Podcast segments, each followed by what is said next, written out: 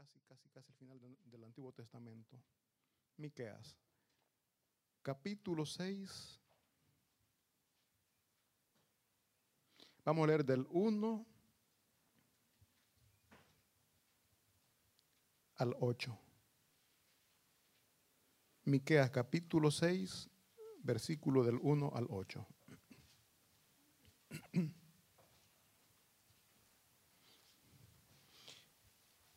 Es una página, mi hermano, no es.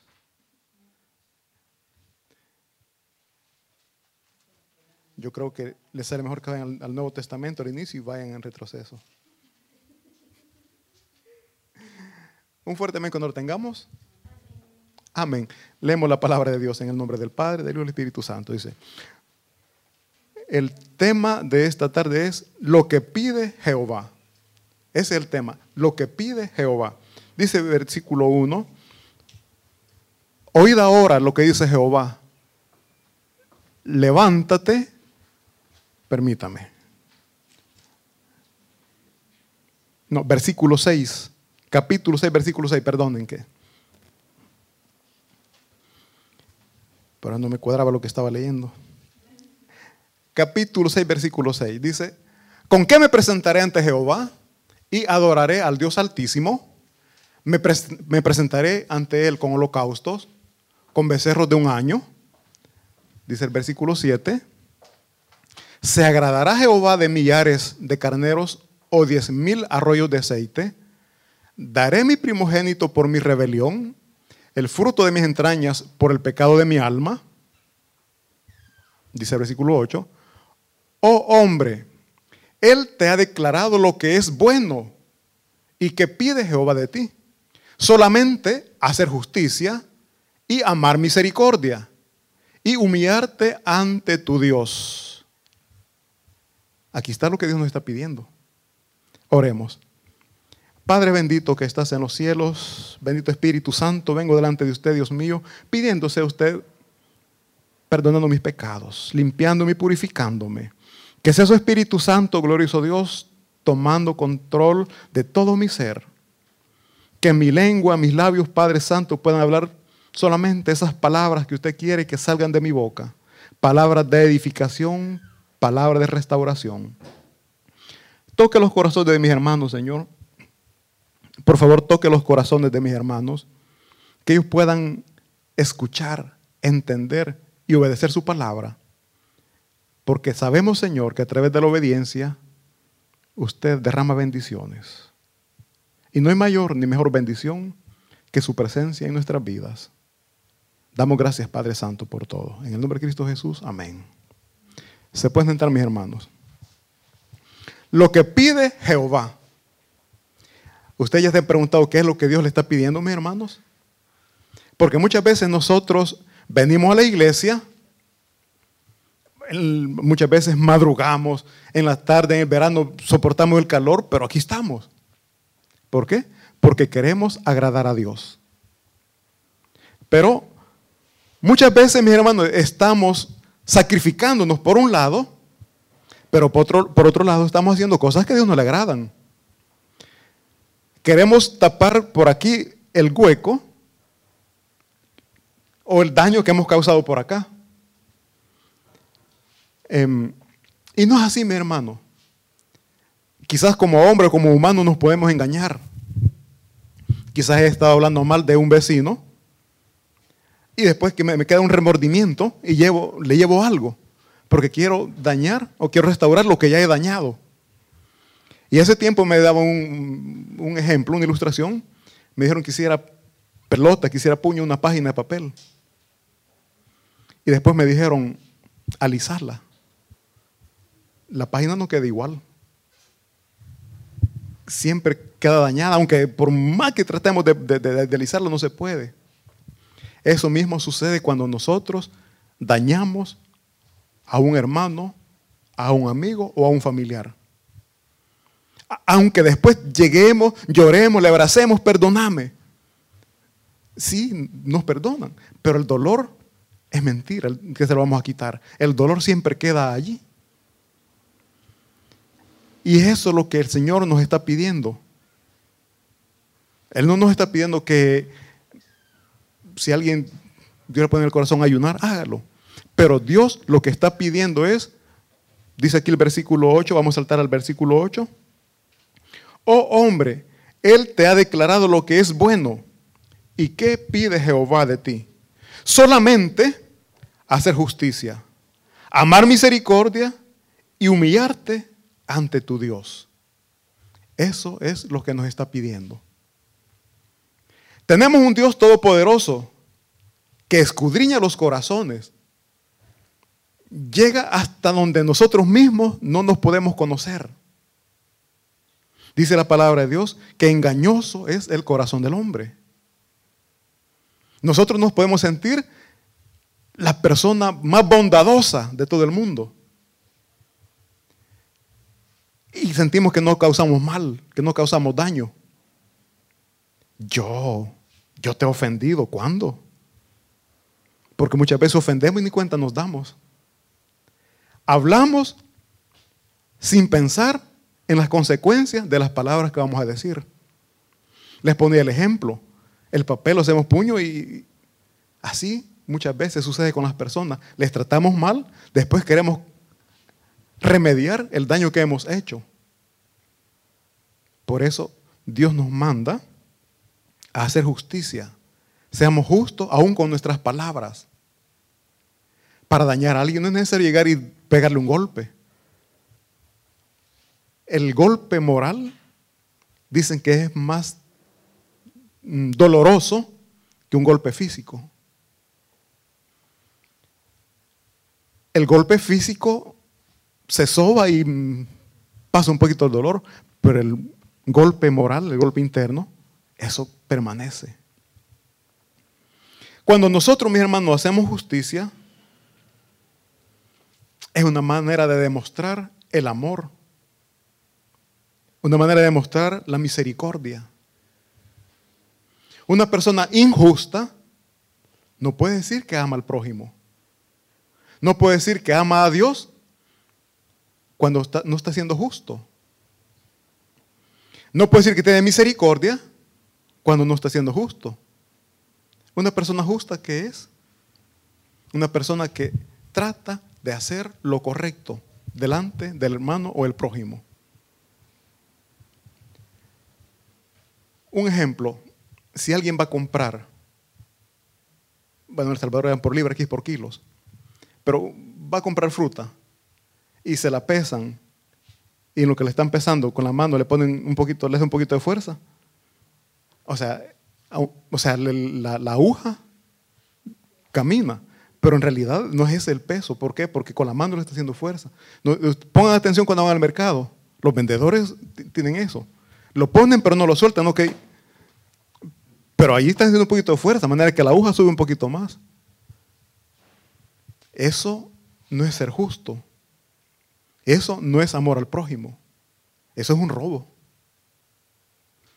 Y cuando una persona, mis hermanos, no es justa, no tiene misericordia, y no puede decir que se humilla delante de Dios, porque humillarse delante de Dios es reconocer la palabra de Él como un mandato, como un todo, obedecer. Aunque si quizás yo tengo una mala costumbre, un ejemplo, el ejemplo que les pongo, yo soy vendedor, les hago jarana al que va a comprar, digámoslo así. Después conozco la palabra de Dios y trato de, dar las medidas justas. Eso, como yo tenía mala costumbre, yo voy a sentir que voy perdiendo, tengo, estoy teniendo pérdidas, porque no estoy ganando lo que antes ganaba. O sea, yo en lo material estoy perdiendo, pero en lo espiritual estoy creciendo. Dice la palabra de Dios que nosotros tenemos que menguar para que Cristo crezca, en nosotros. Tenemos que dejar las malas costumbres para ir adquiriendo buenas costumbres. Yo pongo el ejemplo, dejemos ya las malas costumbres y adquiramos buenas. Dejemos ya la televisión, dejemos el teléfono y acostumbrémonos a leer la Biblia. ¿No creen que es más ventajoso, más beneficioso? Pero nosotros no.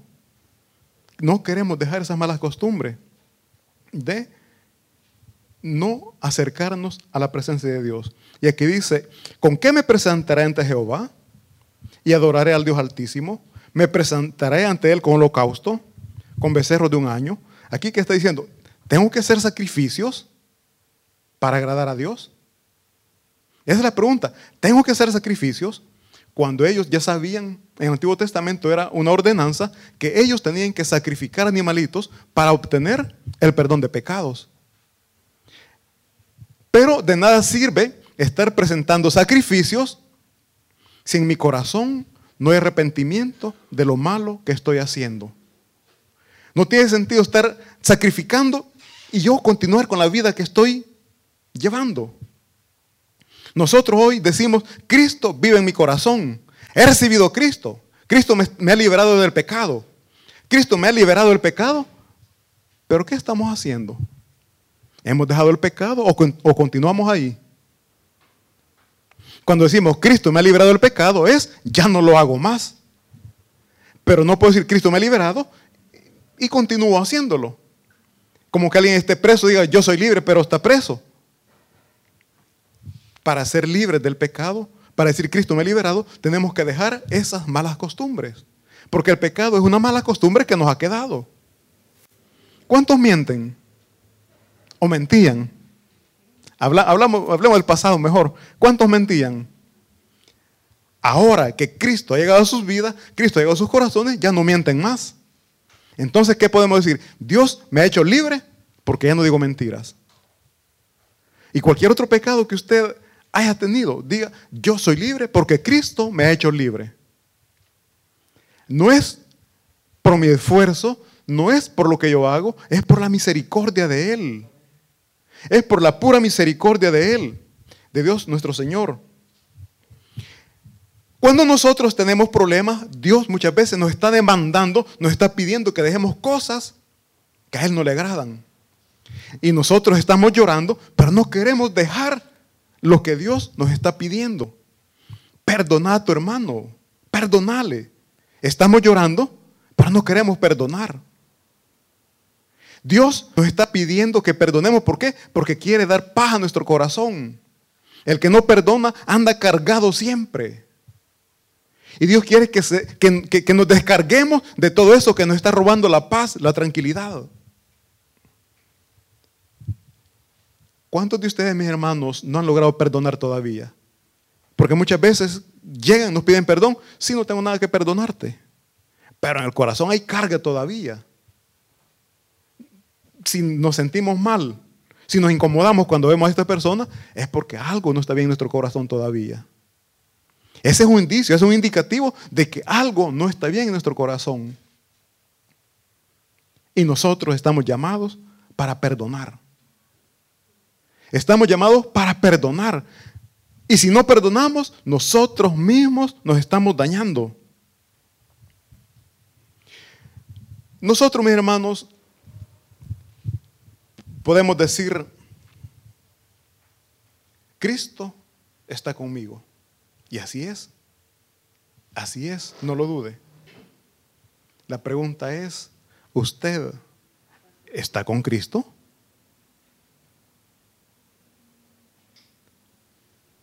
Cristo está con nosotros, pero nosotros estamos con Cristo, mi hermano. Cristo nos ama. La pregunta, ¿usted le ama? ¿Ama a Cristo? Recapacitemos, pensemos un poquito. ¿Qué indicios tiene usted de que ama a Cristo? ¿Qué es lo que Dios le está pidiendo?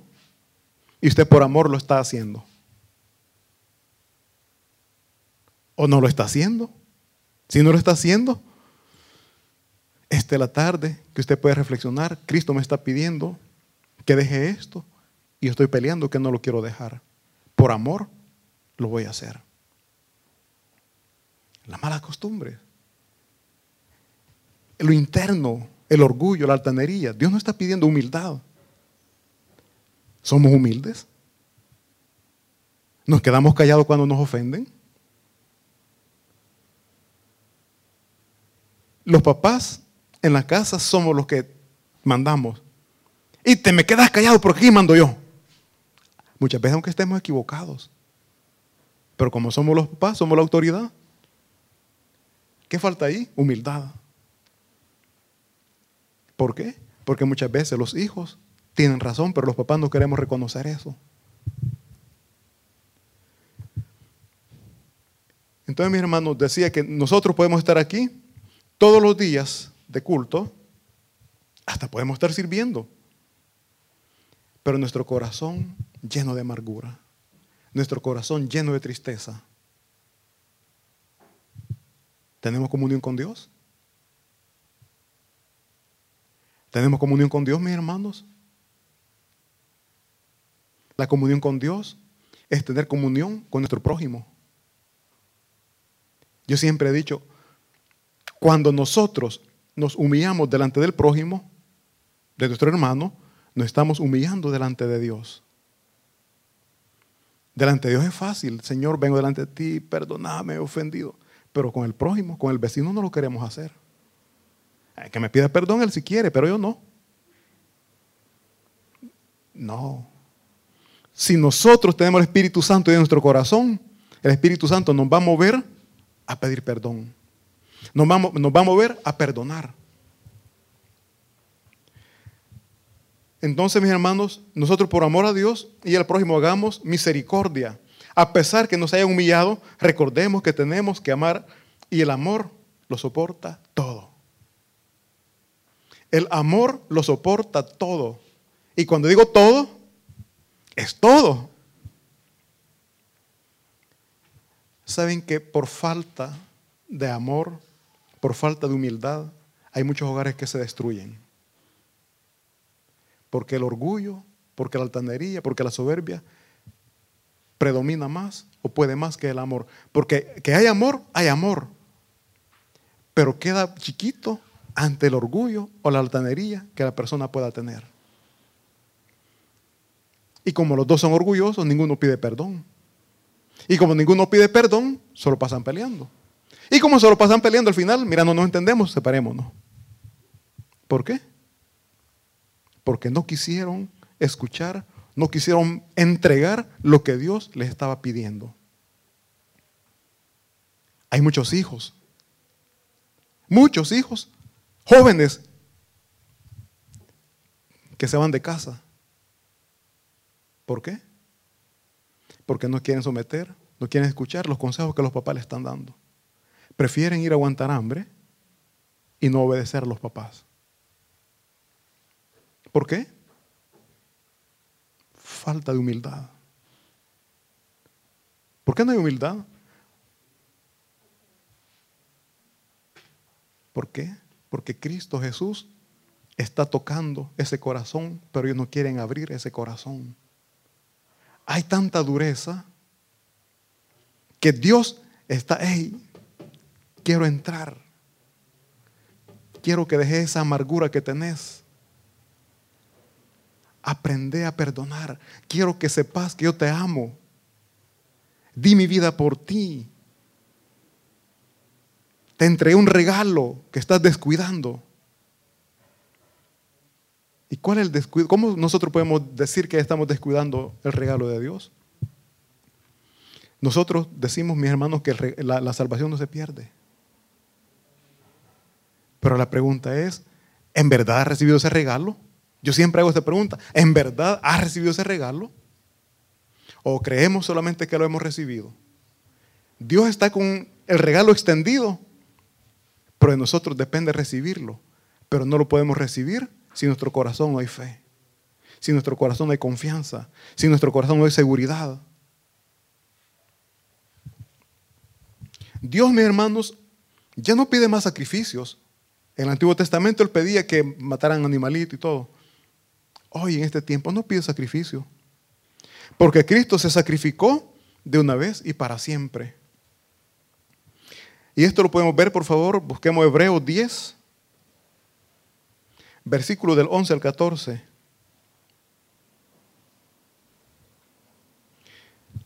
Es más, en el Antiguo Testamento, cuando hacían sacrificios de animalitos, los pecados no eran perdonados, solamente eran tapados, eran cubiertos. Pero cuando Cristo Jesús viene y muere por nosotros, entonces sí, la sangre de Cristo borra nuestros pecados. Hebreos capítulo 10, versículo 11, del 11 al 14.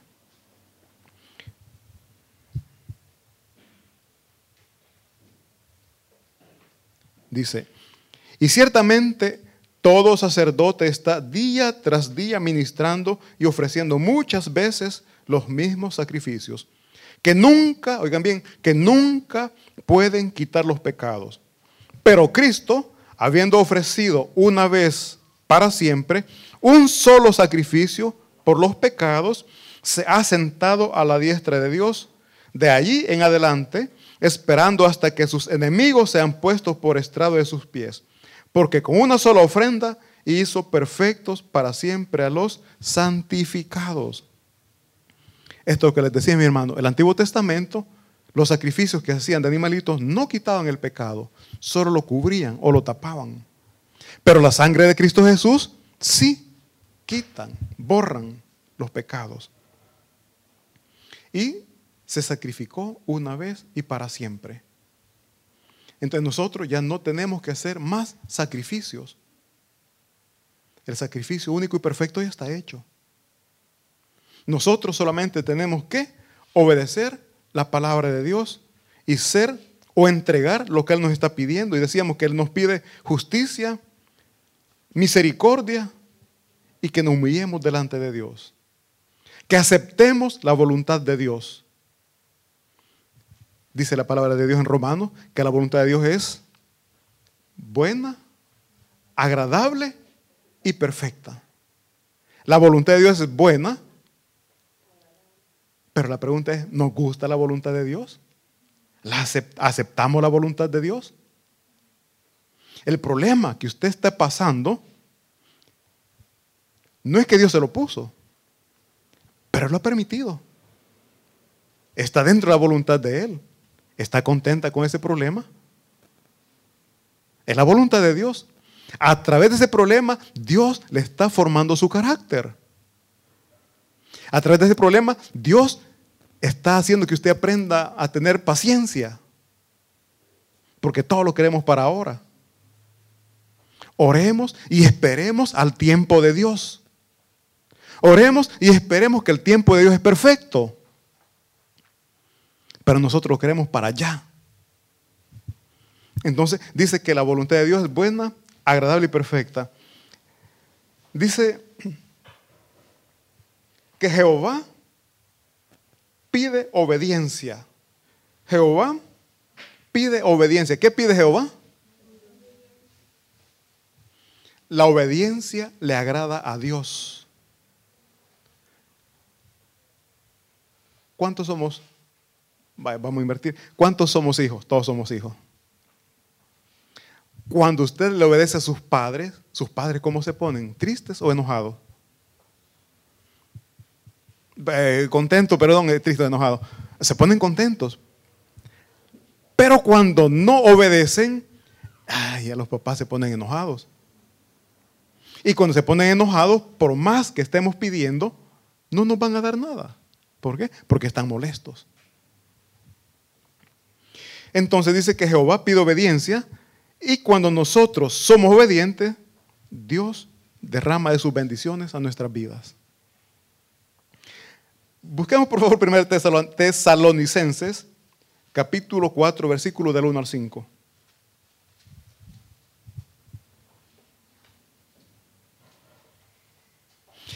Así de que mi hermano, dejemos de estar llorando, dejemos de estarnos preguntando qué es lo que Dios pide de nosotros, porque ya vimos, ya entendimos que lo que Dios pide es obediencia. Dejemos lo que Dios nos está pidiendo que dejemos. Primera de Tesalonicenses capítulo 4, versículo del 1 al 5. Dice el versículo 1. Por lo demás, hermanos, os rogamos y exhortamos en el Señor Jesús que de la manera que aprendisteis de nosotros, como os conviene conduciros y agradar a Dios, así abundéis más y más Oigan bien, dice el versículo 2, porque ya sabéis qué instrucciones os dimos por el Señor Jesús. Hoy ya sabemos cuáles son las instrucciones que nos dieron, dice el 3. Pues la voluntad de Dios, oigan bien, pues la voluntad de Dios es vuestra santificación. Que os apartéis de fornicación. Aquí hagamos pausa. Hagamos pausa en el 3. Dice, pues la voluntad de Dios es vuestra santificación. ¿Cuántos santos hay aquí? Dios santo. Mi hermano, todos nosotros somos santos. ¿Por qué? Porque Cristo nos ha santificado. ¿Saben qué es una persona santificada? Una persona apartada. Y Cristo nos ha apartado para Él. Nos ha sacado del pecado y nos ha puesto en un lugar especial. Una persona santa, porque muchas veces nos confundimos, una persona santa es aquella persona que camina sin equivocarse, sin, sin cometer errores. Nosotros somos santificados por Cristo. Cuando a veces con mi esposa le digo, mira, tenés cuidado porque está hablando con un santo. Mm, está la santificación moral, que es así, nosotros la tenemos que buscar. Y está la santificación posicional, que eso Cristo lo da. ¿Cuál es la santificación posicional? Que me cambia de posición, me cambia de lugar. Y eso Cristo lo hace. La santidad moral sí ya depende de nosotros no robar, no matar, no mentir. Dice ahí, no fornicar, que nos apartemos de la fornicación. Ya eso, sí, ya depende de nosotros. Y por eso que no podemos decir, o sea, el Espíritu Santo no nos permite decir somos santos. Porque hay un acusador que dice, mm, vos santo. Hay un acusador. Pero si nosotros nos basamos en lo que la palabra de Dios dice, somos santificados por la sangre de Cristo Jesús. Entonces no tengamos vergüenza, no necesitamos pena decir, Dios me ha santificado y si me ha santificado soy santo. No por mis hechos, no por mis actitudes, por lo que Cristo Jesús hizo en la cruz del Calvario. Dice, por la voluntad, pues dice, por la voluntad de Dios es, vuestra santificación. Esa es la voluntad de Él, que nos santifiquemos más cada día, que nos apartemos más para Cristo cada día. Cristo ya nos apartó, pero tenemos malas costumbres todavía que tenemos que irnos limpiando cada día. Está el cambio progresivo, poquito a poquito, como, el, como el, la aguja del reloj. No es que de un solo corre hasta, no, va poco a poco. Así tendría que ir nuestro cambio. Así tendríamos que ir nosotros cambiando, dejando las malas actitudes.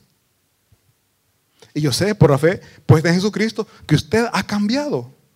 Y si no, volvamos un poquito en el tiempo atrás, hace tres años, ¿cómo era su vida? ¿Igual? ¿Peor? o mejor que ahora? Reflexionemos. Si hemos mejorado es porque el Espíritu Santo de Dios le está ayudando a limpiarse cada día más de esas cosas que no son gratas a Dios. No creas que es por su fuerza, es porque el Espíritu Santo está en su corazón y el Espíritu Santo le está fortaleciendo, el Espíritu Santo le está ayudando a salir de esas debilidades que humanamente tenemos muchas veces. Entonces decimos, dice el versículo siguiente, que cada uno de vosotros sepa tener su propia esposa en santidad y en honor. Esposos, bueno. ¿Qué dice ahí?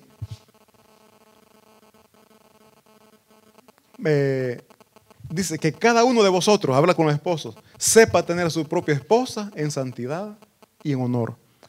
¿Qué dijimos que es santidad? apartado. Que apartemos a nuestras esposas para nosotros. Esposas. No andar viendo por otro lado. En santidad y honor, que las honoremos. ¿Qué es honorar? respetar. Una esposa tiene que ser respetada. Cuando se respeta, se honora. Una esposa tiene que ser, bueno, hoy en la mañana lo hablamos, por cierto, tiene que ser tratada con delicadeza. Yo he visto esposos que son bien delicados con sus esposas. Yo intento y muchas veces no puedo. No sé por qué, pero los salvadoreños como que somos un poquito toscos, no todos, pero quizás la mayoría. Y conozco otras personas de otros países que no, yo los admiro. Los admiro y yo, así quiero ser yo cuando sea grande. Miren que, con qué delicadeza tratan al esposo. Dios mío, ayúdame, yo así quiero. Así quiero ser. Pero ¿saben qué sucede? ¿Saben qué sucede?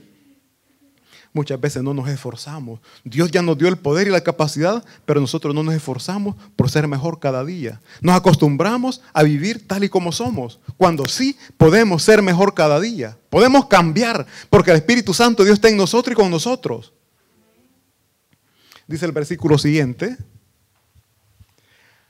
no en pasión de concupiscencia como los gentiles que no conocen a Dios y muchas veces nosotros nos comportamos como los que no conocen a Dios.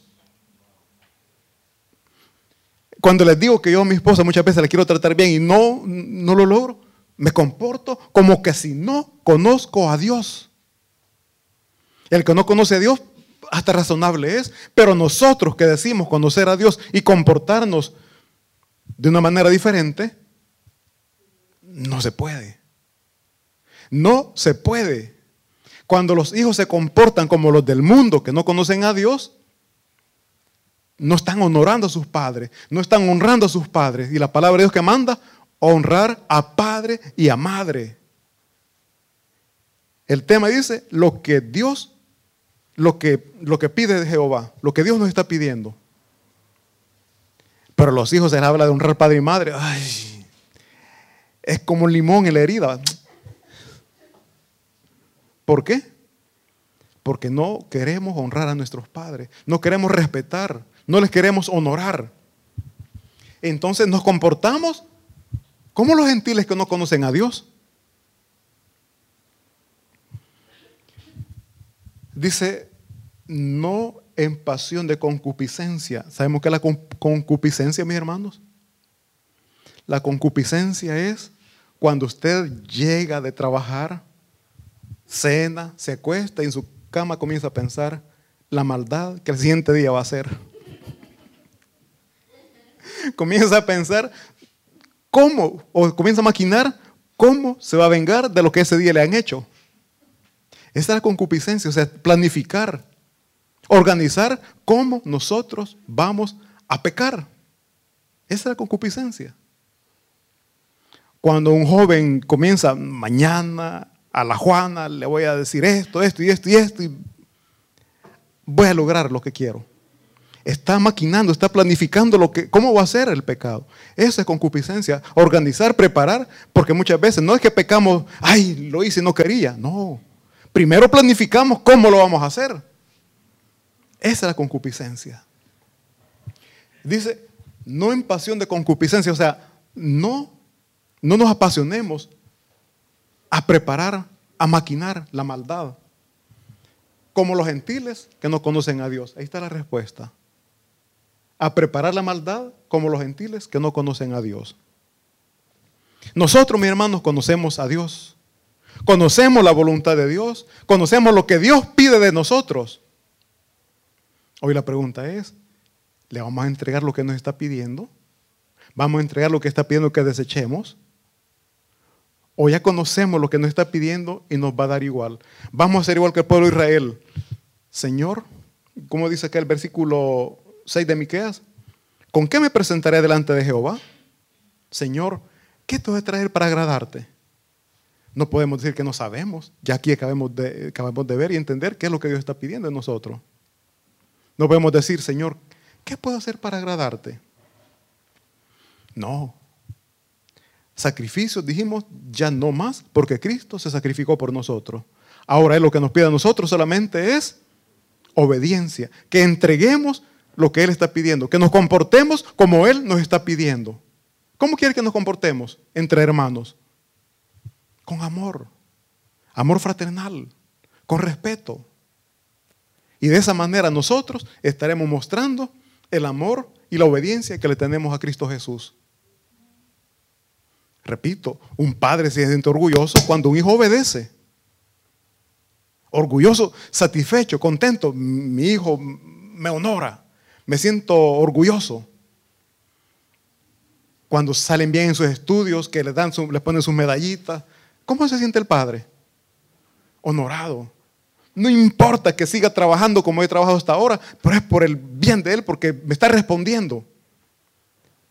Eso es lo que Dios quiere, que nosotros respondamos como Él quiere que nosotros respondamos. ¿Y cómo quiere que respondamos? Con obediencia. Respondamos, respondamos, respondamos con obediencia. Así de que, mis hermanos, no podemos decir que no sabemos lo que Dios nos está pidiendo. Sí sabemos lo que Dios nos está pidiendo. Y usted, cada uno de nosotros sabe qué es lo que Dios quiere que dejemos. Cada uno conoce su debilidad. Cada uno de nosotros conoce su pecado. Dios le está diciendo, deja eso porque te está destruyendo. Deja eso porque te estás acortando la vida. Eso que le llamas felicidad no es felicidad. Eso que hoy te hace sentir bien, mañana te va a sacar lágrimas. Y Dios quiere que seamos felices, no sin problemas, porque problemas siempre vamos a tener. Pero Él quiere que seamos felices confiando en que Él es nuestro Señor, nuestro protector, nuestro libertador. Si creemos en eso, mi hermano, regalémosle un fuerte aplauso porque Él es nuestro Señor, es nuestro libertador, es nuestro proveedor. A Él sea la gloria.